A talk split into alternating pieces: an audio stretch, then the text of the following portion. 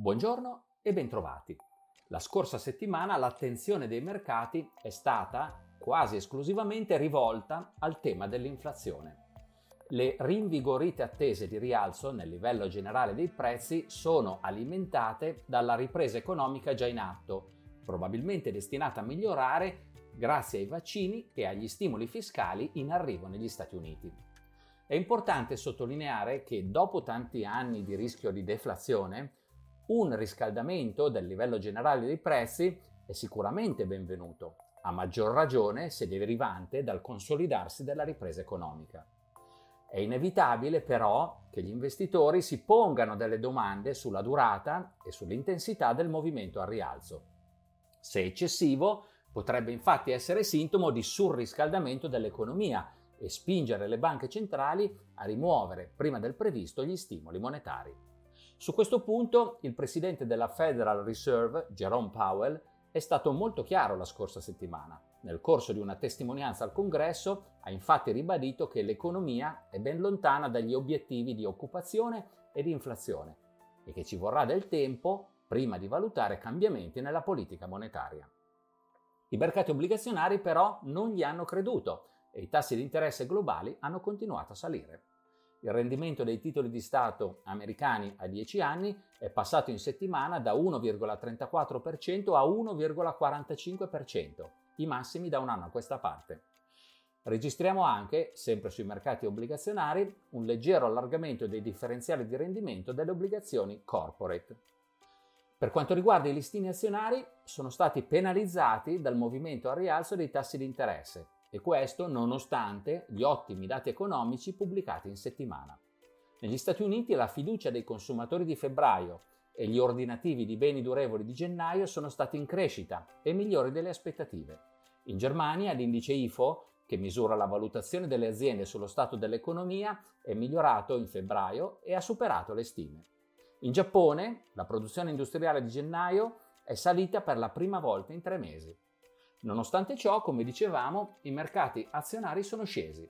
Sono stati particolarmente penalizzati in settimana l'indice cinese CSI 300 che chiude a meno 7,7% e il Nasdaq che chiude a meno 4,9%.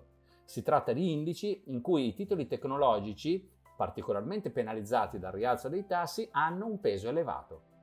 L'indice Standard Poor's 500 è poi sceso del 2,5%, e registriamo un meno 2,1% per l'Eurostox 50, un meno 3,5% per il Nikkei, un meno 6,4% per l'indice MSI dei paesi emergenti. Il miglioramento delle condizioni economiche globali continua invece a spingere al rialzo i prezzi delle materie prime. L'indice CRB, che ne misura l'andamento, è salito dell'1%, raggiungendo il più 13,5% da inizio anno. Anche il petrolio ha proseguito la propria corsa con il Brent a più 5,1%.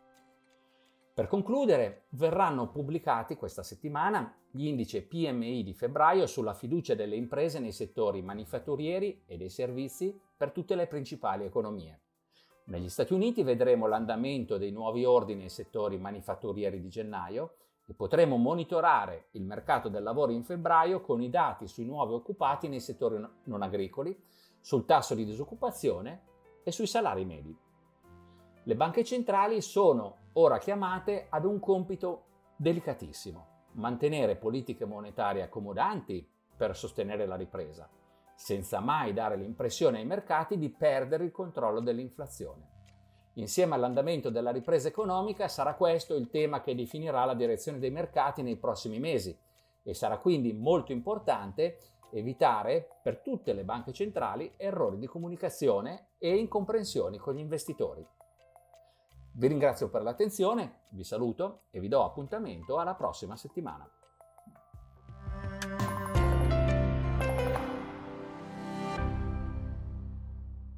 Presente registrazione audio ha finalità meramente informative. Le informazioni in essa contenute non rappresentano un'offerta di acquisto o vendita di prodotti finanziari, una raccomandazione di investimento e non sono da intendere come ricerca in materia di investimenti o analisi finanziaria. Le opinioni espresse riflettono il giudizio di Amundi al momento della loro diffusione e sono suscettibili di variazioni in qualunque momento senza che da ciò derivi un obbligo di comunicazione in capo da Mundi. Non si garantisce l'idoneità a qualsiasi scopo di investimento delle informazioni fornite, le quali non devono essere utilizzate come unica base per assumere decisioni di investimento. Eventuali dati riferiti a performance passate non sono un indicatore attendibile di performance attuali o future. Investire comporta un sostanziale grado di rischio. L'investitore, prima di qualunque investimento, è tenuto a prendere attenta visione della documentazione relativa allo strumento finanziario oggetto dell'operazione, la cui sussistenza è disposta dalla normativa vigente. Le informazioni contenute nella presente registrazione audio non sono dirette alle US Person, così come definite nel US Regulation Act della Securities and Exchange Commission.